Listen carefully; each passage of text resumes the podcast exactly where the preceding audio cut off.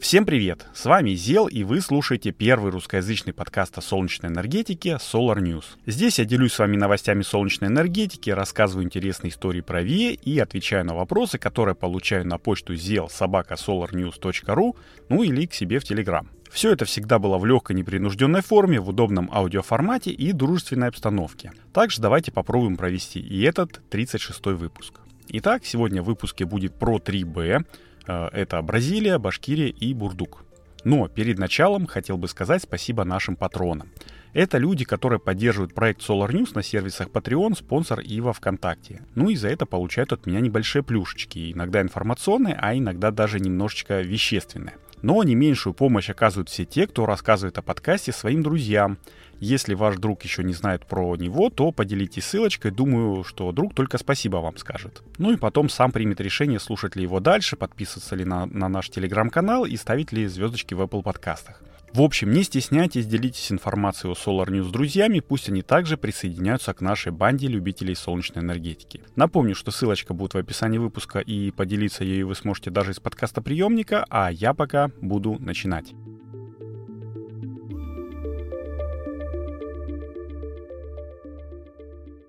По моему немножечко охрипшему голосу вы можете понять, что у нас тут уже вовсю наступила осень, но в другом полушарии есть Бразилия, где только-только начинается лето. И, как и все последнее время, Бразилия хочет немножечко энергетической независимости. Несмотря на то, что на территории страны природой созданы все условия для гидроэнергетики, и она, кстати, является доминирующей в энергобалансе Бразилии, занимая 60%, или это примерно 1 гигаватт установленной мощности.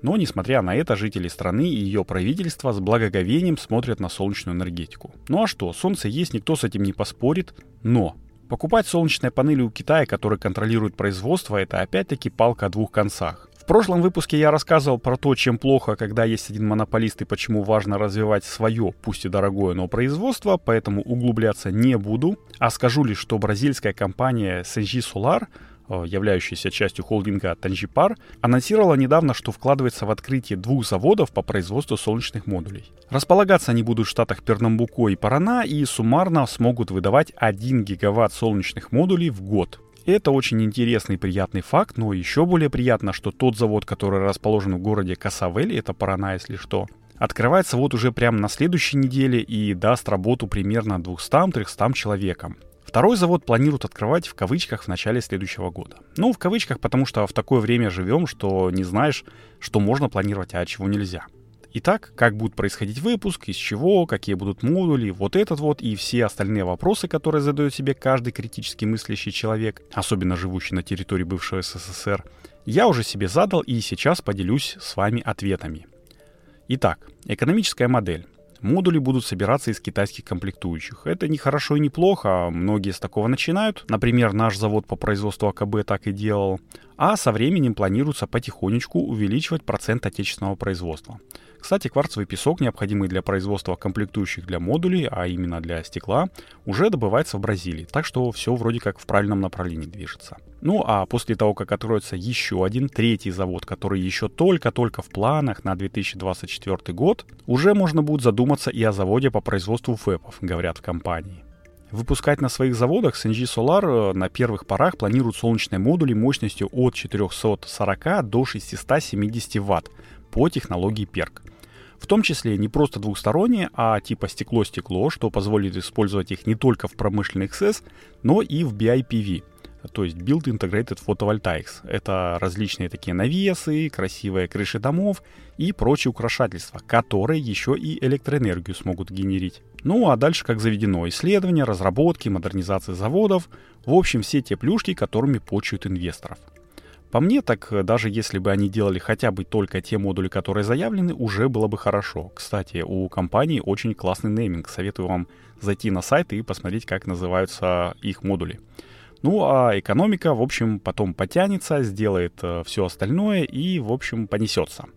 Кстати, по поводу завода по производству ФЭПов, э, такой дальний срок, 24 год, заявлен неспроста – в компании и у заинтересованного круга лиц все еще остались вопросики по поводу экологичности такого производства и уменьшения экологического следа в случае принятия положительного решения о строительстве.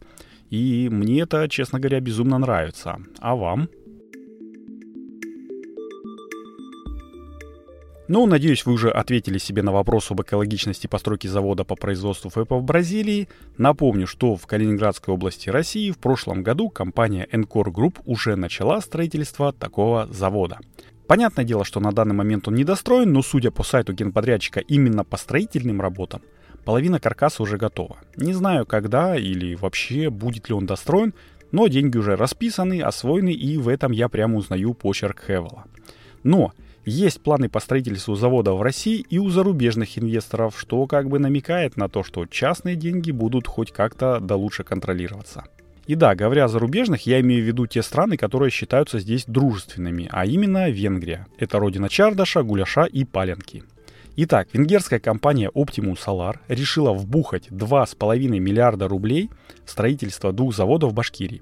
Один по производству поворотных опор для солнечных модулей, а второй, собственно, по сборке этих самых модулей. Об объемах производства нигде не говорится, но с выходом на проектные мощности на предприятиях будет создано 120 рабочих мест. Ну, что еще сказать? Из официального пресс-релиза можно узнать, что Optimum Solar работает на рынке солнечной энергетики уже более 20 лет и является признанным лидером в производстве и эксплуатации солнечных панелей.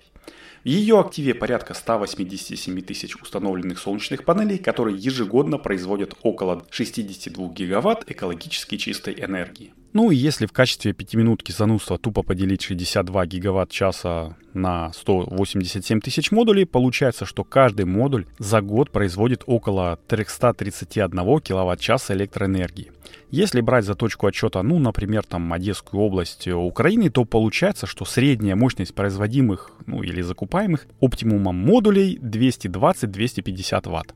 Ну, что могу сказать, неплохо, очередной свечной, то есть солнечный заводик России не помешает. Главное, что все срослось и пошло в штатном режиме, а то если возвращаться к тем объектам, к которым прикладывали руку Ренова с Хевелом, то как-то боязно становится за отечественных инди-производителей. Ну и не хотелось бы, конечно, чтобы Дракула прилетел и чтобы какие-нибудь нехорошие вещи с заводом сделал. Примеры вон тоже имеются, а я пока побежал к третьей Б. Ну а новость про третью Б прилетела к нам прямиком из Индии. Это, судя по рассказам очевидцев, волшебная страна, объединяющая в себе столько всего, казалось бы, несовмещаемого, что тут прям диву даешься. Тут тебе и одна из древнейших оставшихся цивилизаций мира, и абсолютно дикие законы, действующие и по сей день. Ну да, прямо в 21 веке, представляете? И всемирно известный корпус ученых и программистов с одной стороны, и люди, моющиеся в реке выше по течению, которые сплавляют трупы, в другой. В общем, Ахмадабад — город контрастов, как сказала бы управдом Плющ из бриллиантовой руки. Но нас интересует небольшая деревушка Айтаваде-Бурдук. Она тоже находится на западе страны, и маленькая она, ну, по меркам густонаселенной страны, конечно же, потому что жителей там около 4,5 тысяч человек, и у нас э, это поселение могло бы претендовать на звание, если не города, то уж ПГТ точно. Но вот беда, при таком, казалось бы, большом количестве народа здесь э, были проблемы с электроэнергией. Нет, не так. Были огромные проблемы с электроэнергией. Например, местный банк работал с такими перерывами, что люди по несколько часов в день должны были стоять в очереди на прием. Ясное дело, что это не добавляло жителям э, желания пользоваться банковскими продуктами, но местная компания и Hands Energy решила проблему не только Айтаваде-Бурдук, но и других городов, городишек, сел и поселков через, барабанная дробь, систему солнечных панелей и накопителей. Вуаля! Вот такое вот простое и элегантное решение, по словам компании, электрифицировавшей более 900 офисов сельских банков, позволило начать пользоваться услугами финансовых организаций более 6 миллионам человек. Ну а возвращаясь в АИТАВАД Бурдук, следует отметить, что установка солнечных панелей решила данную проблему и многократно ускорила обслуживание. Кроме того, отделение банка в деревне начало ежемесячно открывать до 30 новых счетов. Это в 10 раз больше, чем до перехода на возобновляемую энергетику. Вот так вот. И, кстати, сделано это было не для того, чтобы посадить людей на иглу товарно-денежных отношений. Они там и так были. Просто из-за того, что пользоваться банковскими услугами было затруднительно, молодежь сплошняком уезжала из села в город. Теперь вроде как незачем. Ну, в общем, посмотрим. А в качестве новости одной строкой вспомнилось, что еще недавно, буквально вот год назад, умы всех занимал, нет, не Клабхаус, который уже все забыли, а Метаверс. О, это страшно непонятное слово, которое как бы есть и как бы его нет одновременно. Не хочется тут вспоминать Шрёдингера, переворачивающегося в гробу, однако я лично за то, что солнечный метаверс уже существует. Вот глядите, для того, например, чтобы мне включить, выключить, там повернуть мой маленький солнечный насосик, который я в демонстрационных целях сделал у себя на даче, мне нужно физически подойти к солнечной панельке и сделать все эти манипуляции. Да, да. И это, в общем, обычный солнечный верс, ну, то есть состояние. А есть еще виртуальный верс, то есть состояние, когда я могу при необходимости посмотреть из любой точки мира на экран своего смартфона и узнать, сколько солнечной энергии пришло за сегодня с моей гипотетической электростанции на заднем дворе, сколько из них ушло на собственное потребление и сколько продалось в сеть. А если нужно, то потыкав пальцами в экран, могу еще и с помощью релюшечек удаленно повернуть панель более правильно на солнце, ну или вообще выключить э, ее генерацию. Вот по такому принципу работает, кстати, солнечный палантир, который мы уже ждем буквально к концу года, ну и всякие там умные дома, умные солнечные панели, про которые я хотел бы рассказать подробнее в следующем выпуске. Но это все в следующий раз, а пока я буду закругляться, и вот таким вот получился 36-й выпуск подкаста Solar News. Подготовил и провел его для вас я, Зел, и если вам нравится то, что я делаю, поставьте, пожалуйста, оценочку в Apple подкастах, сердечки в Яндекс Музыке или Кастбоксе, или там, где вы слушаете его, если есть, конечно же, такая возможность. А за отзыв я вообще буду вам прям благодарен, потому что, ну уж очень я люблю их читать. Ну, да и сам подкастам, которые мне нравятся, с удовольствием пишу отзывы, понимая, как это важно авторам. А материально поддержать подкаст можно денежкой на сервисах спонсор, Patreon и даже во Вконтактике. Тоже буду очень благодарен и, конечно же, рассказывайте о Solar News друзьям и знакомым, глядишь, кто и заинтересуется ВИА. А это ведь так классно. Ну, теперь точно заканчиваю. Надеюсь, все-таки услышимся на следующей неделе, несмотря ни на что. И традиционно желаю, чтобы небо над нашими с вами головами всегда было ясным, мирным и солнечным. Всем пока!